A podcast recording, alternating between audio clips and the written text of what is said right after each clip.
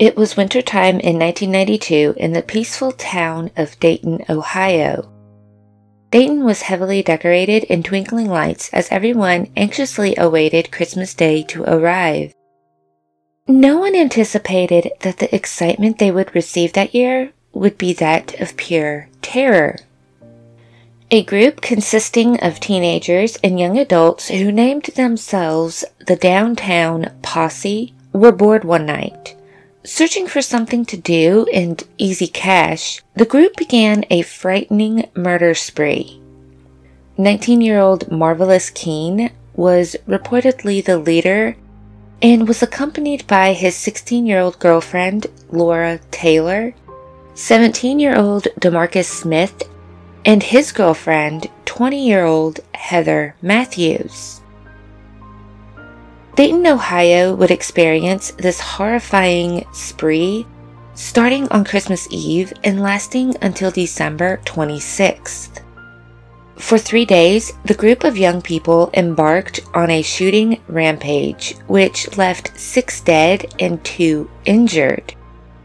The incident has been dubbed Never Forgotten as it left a permanent mark on the town in the Christmas season. The Dayton Christmas killings are considered the worst crime spree the city has ever experienced, as the group of youth's only motive was just for the thrill. Welcome to another episode of Crimson Sin with Tamsin Leigh. I am your host, Tamsin Leigh. Full show notes and sources can be found at crimsonsintamsinlee.podbean.com and in the description. Episode transcripts, show updates, and more can be found at buymeacoffee.com slash tamsinlee. If you have been following my posts on there, you would have seen that I have made my exciting announcement. I have opened a little online shop where you can not only purchase Crimson Sin with Tamsin Leigh merchandise, but you can also find original designs from me featured on shirts, mugs, and more. I am currently working on new designs that will add a little happiness to everyone's day, so you should definitely check it out. The link to my shop will be in the description, and I am aware that my designs are completely unrelated to my podcast, and what is discussed here. But, you know, sometimes you need that little cutesiness in your life to get by. I'm currently working on some designs for Valentine's Day that's coming up. If you know someone who loves cute teddy bears and kitty cats, you should definitely look at my shop. You will find a lot of pretty neat stuff. Also, don't forget to like, comment, and subscribe or follow for more stories from me, Tamsin Leigh. Showing your support really helps me out and it is really appreciated. I try to respond to all of my comments that I receive. I like to interact with my followers and my listeners, so please feel free to leave me comments. Today's case brings us to Dayton, Ohio in 1992. A group consisting of four individuals went on a murder spree, starting on December 23rd and lasting until December 26th. During their spree, they murdered six people and left two injured in the bloodiest murder spree Dayton has ever experienced. The self proclaimed group called the Downtown Posse consisted of nine youths who were known to hang out at Courthouse Square, panhandling. The youths would often crash and do drugs at an apartment public housing complex owned by an older man named Bill, who ran a crack cocaine den. The people of the group consisted of individuals who were from different races and different backgrounds, but all shared a rebellious nature they were at odds with their parents and also craved the next thrill. By December 23, 1992, 16 year old Laura Taylor was expelled from Meadowdale High School just four months before and hadn't seen her parents in nearly three weeks. A five foot tall girl with a sweet, almost childlike face. Marvallous Keene was once a choir boy and a regular churchgoer who had just returned to Dayton after spending 18 months in Los Angeles with his father. His mother had hoped while staying with his father he would overcome his rage at the murder of his brother who was fatally shot during a botched robbery attempt the previous year. Keene was stocky and flashy, with a box haircut and a fondness for jewelry. Someone who could be considered intimidating to meet just from his height, but he was generally polite, addressing those in authority with yes sir and no sir, which just because someone does bad things does not mean that they don't know how to be polite or show respect to someone. In my research, it had said that it was he was surprisingly polite and I just I don't understand why it was so surprising. I mean, yeah, you wouldn't expect it, but just because he did bad things doesn't mean he doesn't know how to be polite, you know? So Marvallous and his girlfriend Laura had been together for two weeks when they used all of their money for a night at a hotel on December 23rd. This is when Laura came up with an idea. Claiming she knew a man who had a job at General Motors, he drove a nice car and always had money on him, especially when it came to sexual favors. When he let her in his home, they would rob him. Keene agreed to go along with the plan. He proceeded to pack up a few of his things, which included two cheap 25 caliber automatic handguns. It was very cold that night in Dayton, Ohio, in the low 20s, as the couple left the hotel. As neither of them owned a car, they walked over a mile to Bill's apartment, where Laura called the man who lived on Prescott Avenue and promised him an orgy. This is when Laura and Keene recruited Heather Matthews, a 20 year old who was just released from prison that October and was becoming reacquainted with crack cocaine. Keene, Laura, and Heather walked three miles to 34 year old Joseph W. Wilkerson's home. While there, the events that unfolded were quite different than what Joseph was expecting. Laura and Heather tied Joseph to the headboard of his bed using electrical cords, while Keene ransacked the house. Finding a 32 caliber Derringer in the garage, Keene used it to shoot Joseph in the chest. Heather would later state that Laura used the 25 caliber gun to shoot Wilkerson a second time in the head. After murdering Joseph, the three remained in his house, using it as a base of operations and partying. They would also help themselves to Joseph's vehicle, a red Buick, using it to drive around and continue their murdering spree. The gang also took a portable color television and microwave from Joseph's house the following morning, Heather's boyfriend, 17 year old Demarcus Smith, who was wanted by police for parole violations, would join in on the spree. At roughly 7 a.m. on Christmas Eve, Keene, Laura, and Heather drove Joseph's car back to Bill's, unloaded the trunk, and slept at the apartment until noon.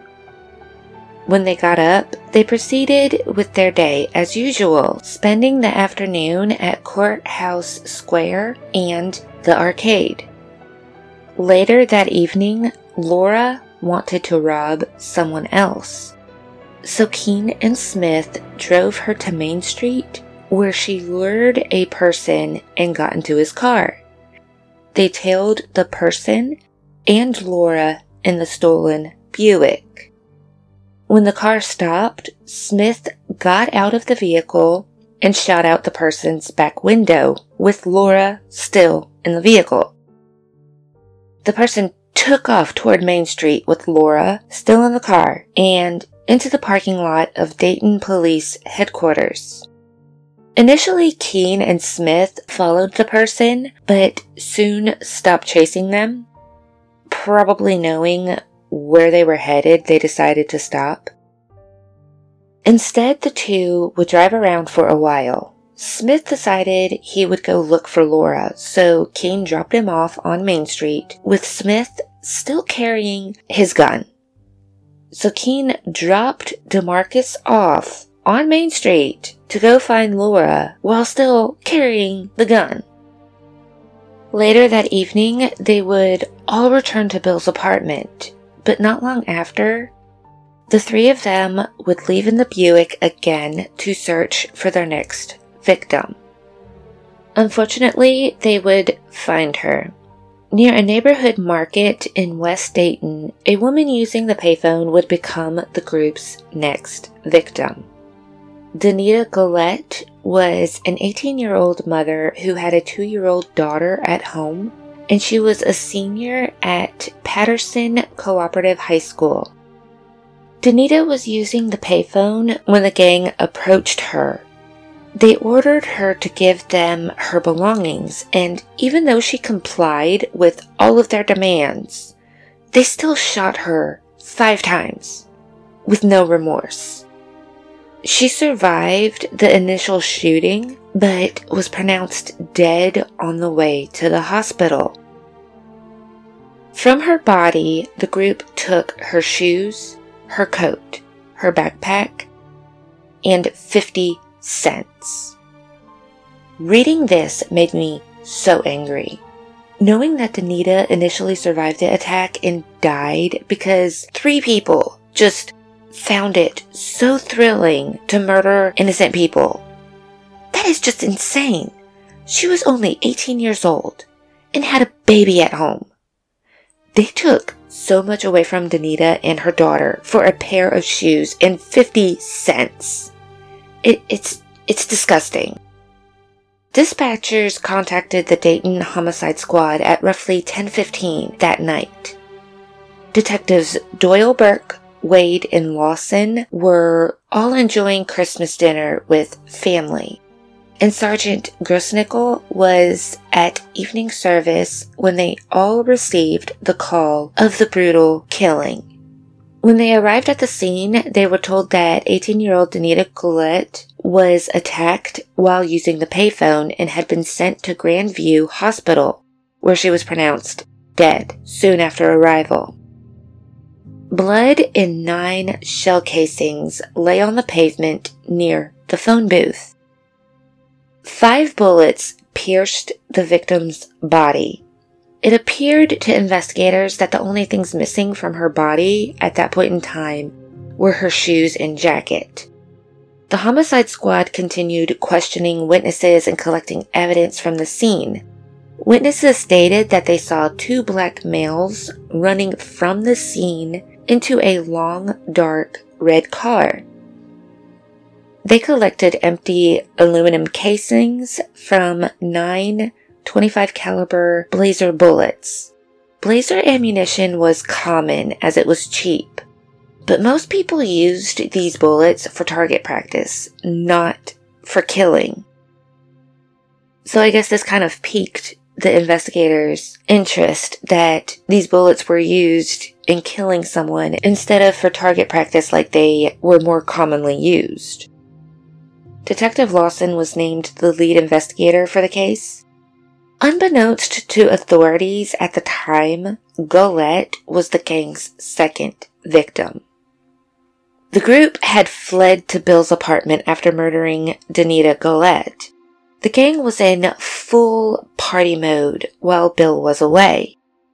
In the apartment was 16 year old Wendy Cottrill, her 18 year old boyfriend Marvin Washington, and Heather Matthews.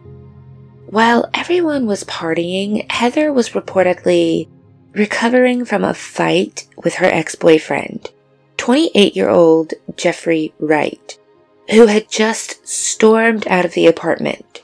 Suddenly, Keene, Laura, and Smith burst into the room. Laura excitedly told Heather, We shot her, we shot her, as she held Danita's bag and clothing. Laura and Smith dug through the bag and clothing to find 50 cents. Smith reportedly bragged, Yeah, we laid her out, before trying on Danita's Fila gym shoes. When he found out they fit, he kept them on. He also still carried the 25 caliber firearm that Keene had given him while Laura carried the 32 caliber Derringer, which was stolen from Joseph's home. A half hour before midnight, Jeffrey Wright returned to the apartment looking for Heather. It was reported that he dragged her by the hair to a bedroom. Demarcus Smith was said to have followed and the two started to fight over Heather. This would lead to Smith chasing Wright out of the apartment and firing his gun at him as he raced across the open field.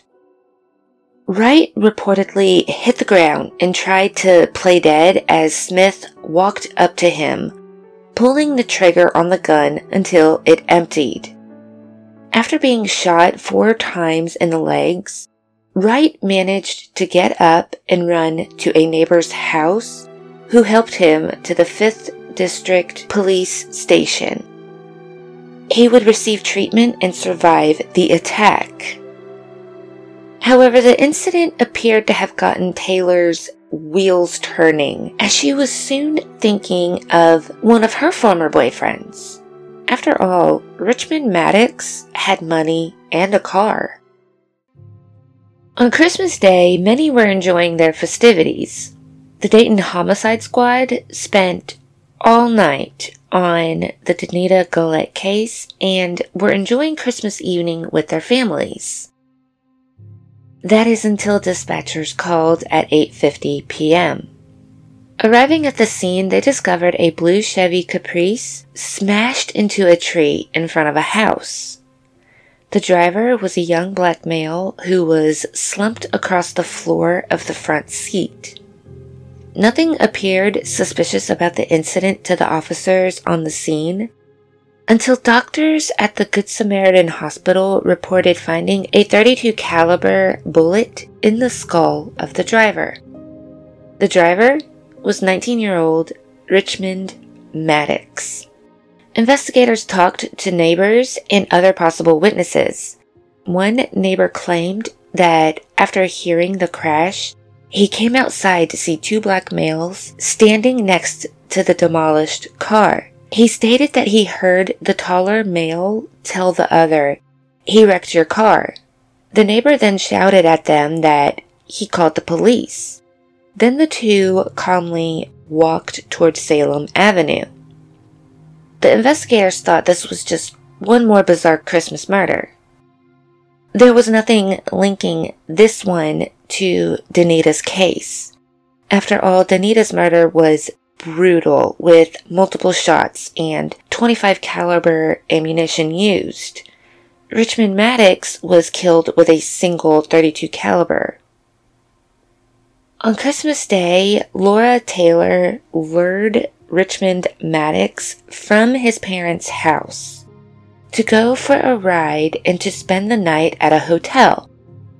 Laura and Maddox left in Maddox's car with Keene, Smith, and Heather tailing them. After a while, Maddox became suspicious that the vehicle was following them. When he stated his concerns, Laura told him that they were her cousins, making sure she made it to the hotel. Maddox briefly stops on Benton Avenue before gassing it. This is when Laura takes out the Derringer and places it to his temple and pulls the trigger. She then quickly opened the passenger door and jumped out of the vehicle before it smashed into a tree. Laura injured her leg during the jump, but still managed to run to Salem Avenue. This is when Keene and Smith were seen looking at the vehicle by the neighbor as Heather drove to find Laura, who was waiting for her friend to pick her up in a parking lot. The gang decided to change their hideout after the late Christmas Eve shooting of Jeffrey Wright to elude police. Now the four youths gathered at the home of Sandra Pinson, who was the mother of another gang member and the aunt to one of the other gang members, Nick Woodson. Here they would discuss ways to get quick cash before taking off in two cars. The four would drive to a bank on Salem Avenue to rob an unsuspecting victim using the ATM. However, they would wait for a long time. When someone finally did pull up to the ATM, the individual became suspicious of the people in the parking lot and drove away without taking any money. Lucky for them, their gut instincts kicked in, right? After this failed attempt at quick cash, the four moved on, pulling into a BP station where they spotted a young woman pumping air into her tires. Keene and Smith burst out of the vehicle with Keene pulling out his firearm as Smith said, Shoot her. But the woman ran without any shots being fired. Keene and Smith then got into her car a black Dodge Shadow and took off. But they still had no cash. They decided that they should instead rob a store. Laura Taylor would be the one to choose which place they would rob. The shortstop Mini Mart was a little store on West 5th Street with only two employees. The location was ripe for the picking as it was isolated. Heather then drove the gang there. Laura walked in first to scope the place out. If she didn't come out after several minutes, it meant the coast was clear for them to proceed with their plan. While in the store, Laura bought chewing gum, then walked to the back of the store to grab a drink. She asked how much it was, to which the store clerk, Sarah Abraham, answered, 35 cents.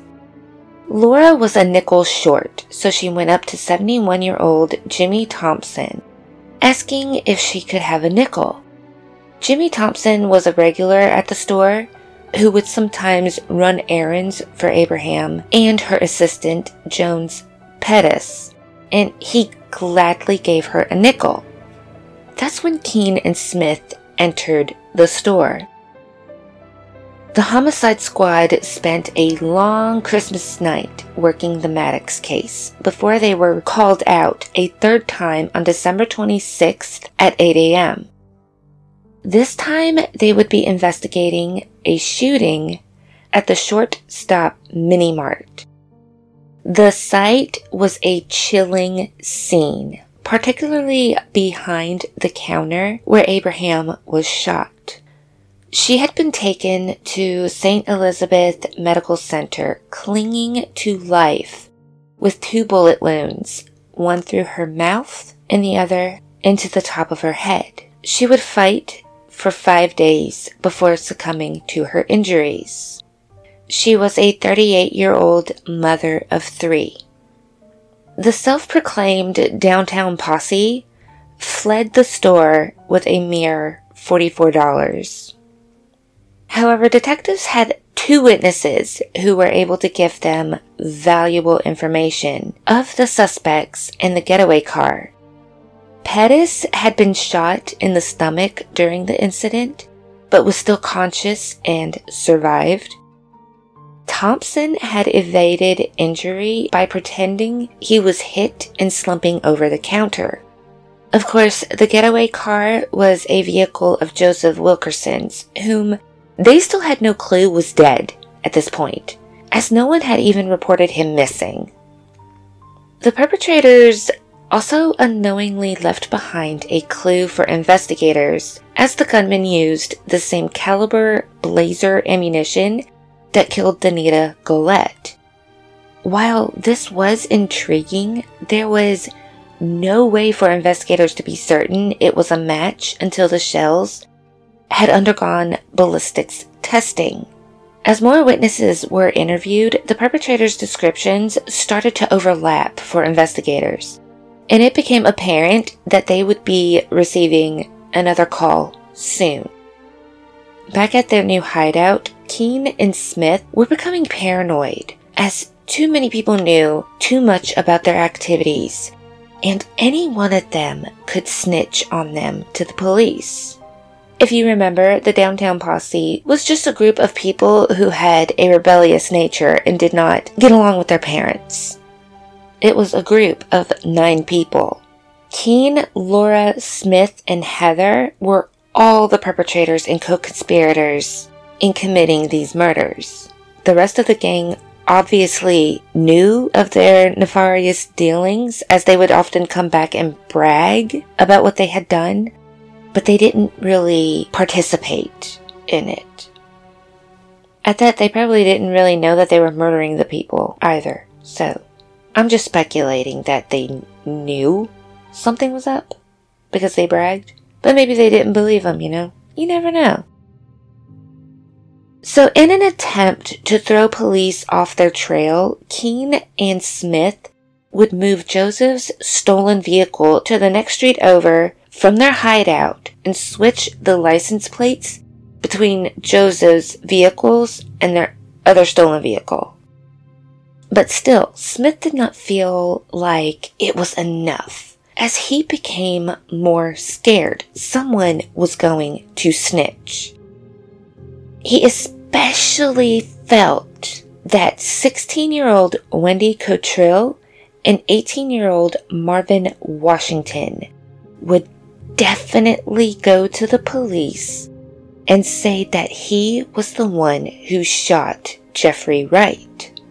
Without much more thought into the matter, the gang, including Laura, Keene, Smith, Heather, and now Nick Woodson, loaded up into their stolen vehicle and headed to Bill's apartment.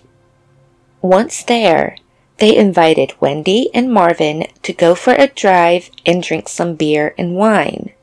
Keene drove the vehicle with Woodson sitting behind him. Wendy sat on Marvin's lap in the middle of the back seat, with Laura on the other side next to the door. Wendy was pregnant at the time with Marvin's child. The car bursting with all of these people then drove to a liquor drive through, passing the drinks around the vehicle. Soon, Keene decided he wanted to visit his brother's grave and drove the gang over to the cemetery. Nick Woodson would then ask to be taken home, as if he knew what would happen next. So Keene dropped him off. The remaining members drove around until Keene spotted an open gate at a city gravel storage area. He stopped the car and got out. Then Smith followed. Keene told Wendy to get out of the car, and Smith told Marvin the same. They both then pulled their guns out on the couple. Wendy pleaded with them that they didn't tell the police anything. That they didn't do it. They weren't going to tell on them nothing. But her pleas were just of no use. By that afternoon, the homicide office was being flooded with calls from individuals leaving tips for investigators. Detective Grossnickel was working through paperwork for the Sarah Abraham case when dispatch directed a call from a man named Nick Woodson. While speaking to Nick, Grossnickel could tell he knew what he was talking about. That he was someone who knew something about all of the things going on in the town. Grossnickel could tell Nick Woodson was in trouble, and Nick knew he was in trouble.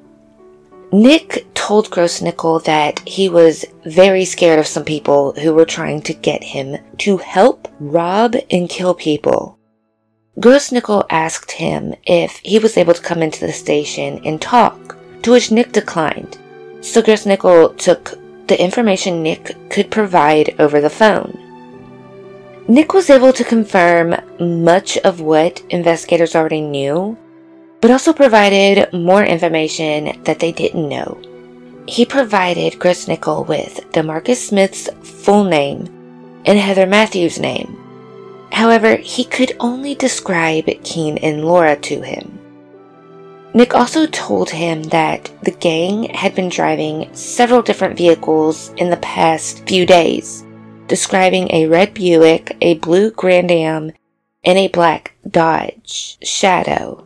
He also told the investigator where they could find another body off of Salem Avenue, as the gang had taken him to the house to party while the man lay dead.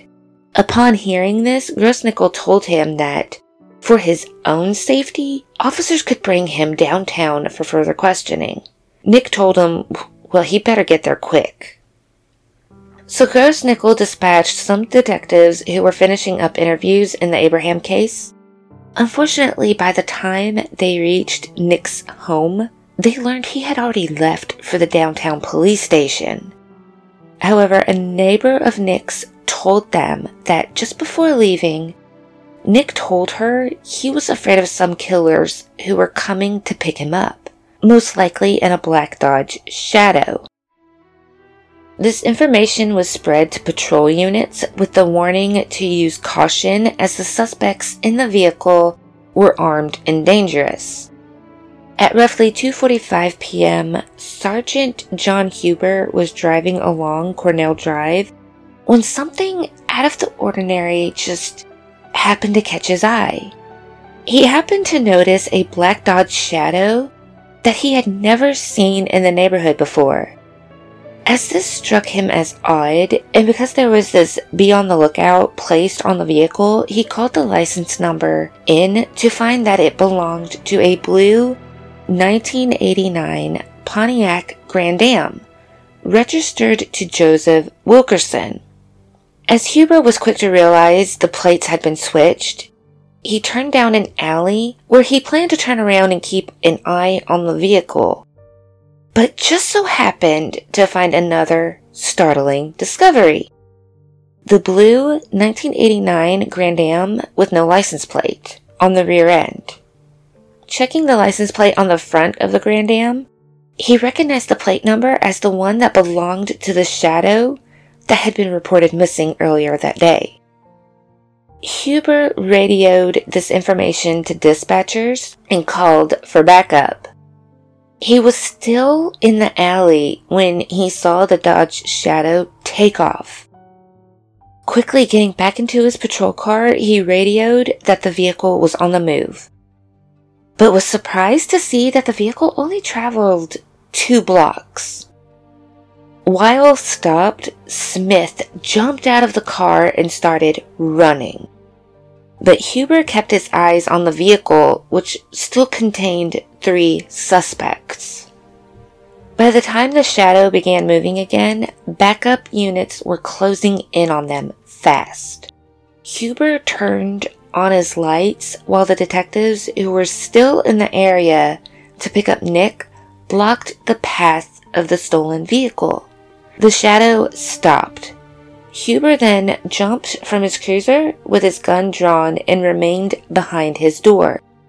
An unmarked police van then pulled up beside Huber with three plainclothes officers with riot shotguns emerging from its side doors.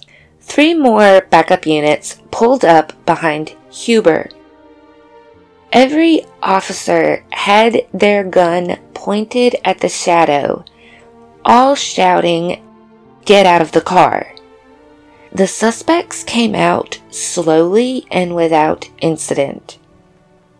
Authorities found Keene's 25 caliber handgun underneath the driver's seat. Keene was also wearing one of Wendy Cottrill's gold necklaces, Danita Gullett's red and white plaid jacket, and in his pocket was a commemorative pocket knife that matched knives Joseph Wilkerson would give to his male relatives. Authorities had Marvallous Keene, Laura Taylor, and Heather Matthews. But what happened to Demarcus Smith? a woman told detectives where he ran to Sandra Pinson's home. Detective Pearson and Detective Nankbell went to the address asking if they could come in, to which Sandra said that was fine. They asked if anyone else was home, to which she said no, but they heard footsteps coming downstairs.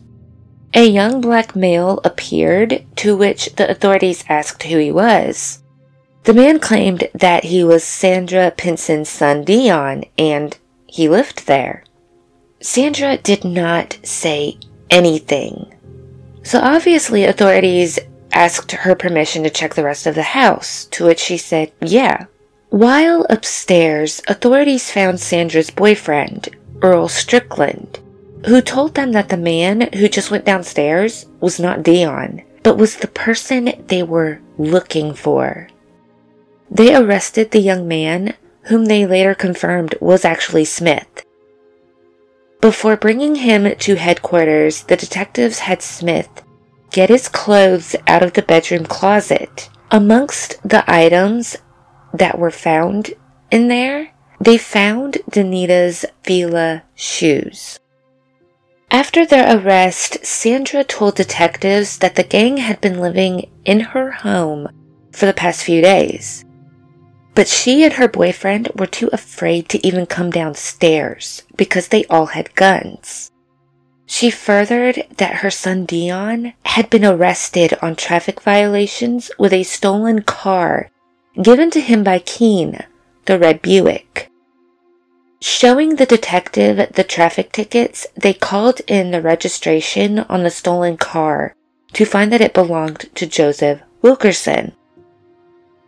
With Marvallous Keene, Laura Taylor, Heather Matthews, and Demarcus Smith now in custody, all of them were interrogated in separate rooms. Keene, Smith, and Heather practically volunteered almost all of the information they had. Everything except what happened to Wendy and Marvin. However, investigators did not know about the recent murders yet, so they were probably more along the lines asking of the murders that happened that they knew about at that point in time.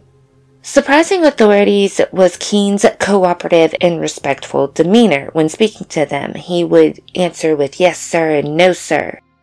Detective Wade Lawson stated it was hard to believe with his demeanor that he was responsible for these murders. Heather Matthews never pulled the trigger, but would often drive the getaway car.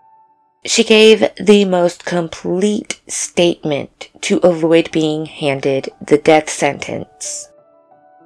But 16 year old Laura Taylor was the most defiant and tight lipped of the four, even demanding a lawyer. Detective Burke stated none of them showed any remorse, but at least the other three, you got the impression that they realized the consequences of their actions. But Laura couldn't have cared less. Or at least it seemed to me. Detective Wade Lawson even called Laura a cold hearted girl. After all, if you remember, everything was pretty much Laura's idea that everyone just simply went along with. It was her idea to approach Joseph Wilkerson with a sexual favor and then rob him in his home. After Keene shot Wilkerson in the chest, Laura shot him a second time in the head using the Derringer that was found in the home. It was Laura's idea to rob and kill her ex boyfriend, Richmond Maddox, using the same stolen Derringer. It was Laura's idea to rob the shortstop mini mart. While she did not pull the trigger at the store, it was still her idea to rob the place, even scoping it out and interacting with the occupants. But the most chilling detail that really shows how heartless she is is when she watches her boyfriend put a gun into Wendy's mouth. Someone who was supposed to be her friend and fired. But because she was 16, she could not receive the death sentence. local civil rights activists viewed Laura as an unwilling accomplice, probably due to her age and the fact that she was a young girl.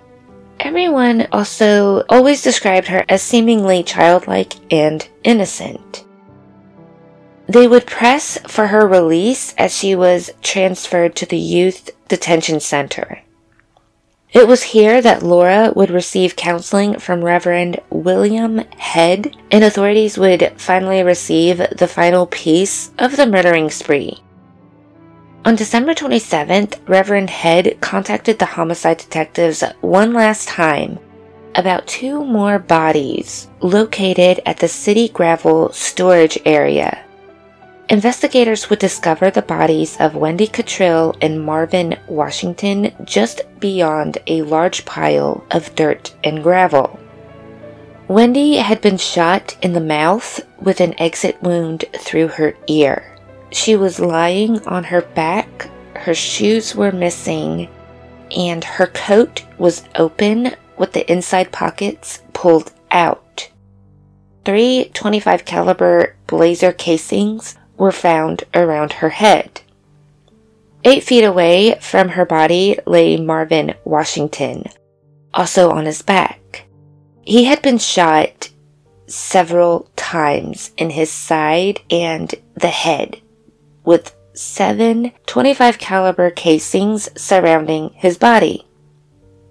Wendy's mother hadn't seen her 16 year old daughter in three weeks and identified her from a photograph. It appears from these instances, because we know who shot who, it seems like Demarcus Smith was kind of the more trigger happy person. Marvallous Keene, Laura Taylor, Heather Matthews, and Demarcus Smith were convicted of murder Due to their compliance, witnesses, and the evidence investigators collected, the trial and sentencing went rather smoothly and all received life sentences, with one receiving the death sentence. Laura Taylor was convicted of one count of aggravated burglary, three counts of aggravated robbery, two counts of aggravated murder, one count of burglary, one count of murder, and two counts of attempted aggravated murder. She is currently in the Ohio Reformatory for Women in Marysville. In 2021, Laura Taylor had the opportunity for parole due to new laws that affected the sentences for crimes committed by minors. However, the attempt appears to have been denied as she remains incarcerated. Her initial eligible parole date was in 2098, but due to this change in the law, her next parole eligibility date is now in 2026. Heather Matthews was convicted of one count of aggravated burglary, three counts of aggravated robbery, one count of aggravated murder, one count of burglary, one count of conspiracy aggravated murder, two counts of aggravated murder, and one count of receiving stolen property.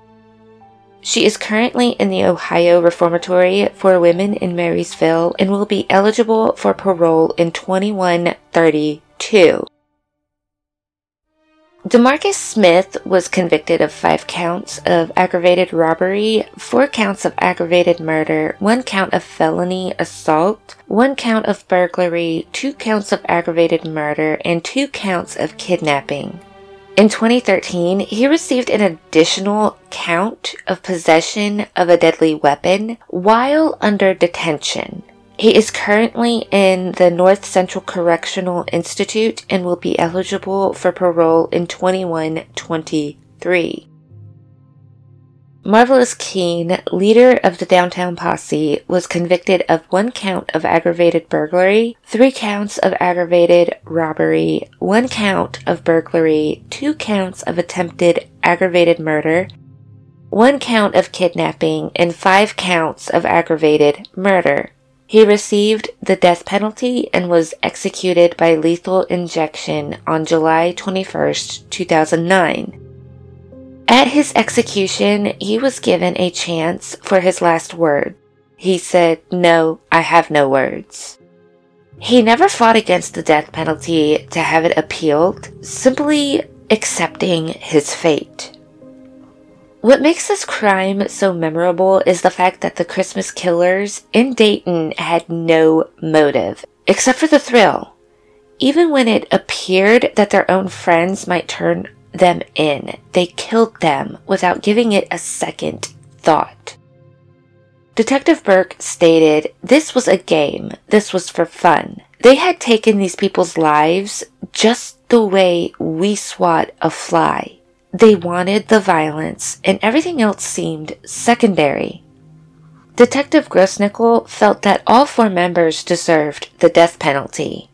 But he also knows that no amount of punishment can bring the victims back or satisfy their loved ones. He stated, I realize how hard it is for these people to go on. For myself, I find it odd that only one person received the death sentence. I understand that Heather Matthews kind of took a plea deal, and I understand that Laura and Demarcus were underage at the time because they were 16 and 17. So I guess they really can't they really couldn't receive the death penalty. I don't know. It just doesn't seem it doesn't seem very resolved, I guess you could say, because yeah, Heather Matthews probably did the least amount considering she drove the getaway car. Demarcus killed without thinking about it. Laura was practically the mastermind behind the whole thing. And you couldn't say that Demarcus and Marvallous were the only gunmen because Laura took it upon herself to kill people too. So I kind of see Laura as more of a threat. so again, it feels more unresolved. Tell me your thoughts in the comments. The Oxygen Network aired a documentary about the tragic story of the Dayton Christmas killings entitled Six Sleighs of Christmas, which is available on the streaming service Peacock for those interested. It contains interviews with law enforcement officials who worked the case, including Danita Gullett's sister, Rhonda Golet. A 2018 book titled The Christmas Killings was written by officials involved in the case also. This includes former police officer Steve Grismer, Detective Dennis Murphy, and Dr. Judith Monser. The grisly case of four youths who destroyed many lives during the Christmas season in the span of three days has left a dark mark on the city of Dayton for many years. A group of young people who murdered because they were bored and seeking a thrill. The most dangerous people you could ever encounter. So, what did you think of today's case? Do you think justice was served? What are your thoughts on Laura Taylor, the wolf in sheep's clothing, possibly receiving parole in the next few years? Leave your thoughts in the comments. Thank you for listening and your support. Stay safe, and I will see you for the next episode. Bye.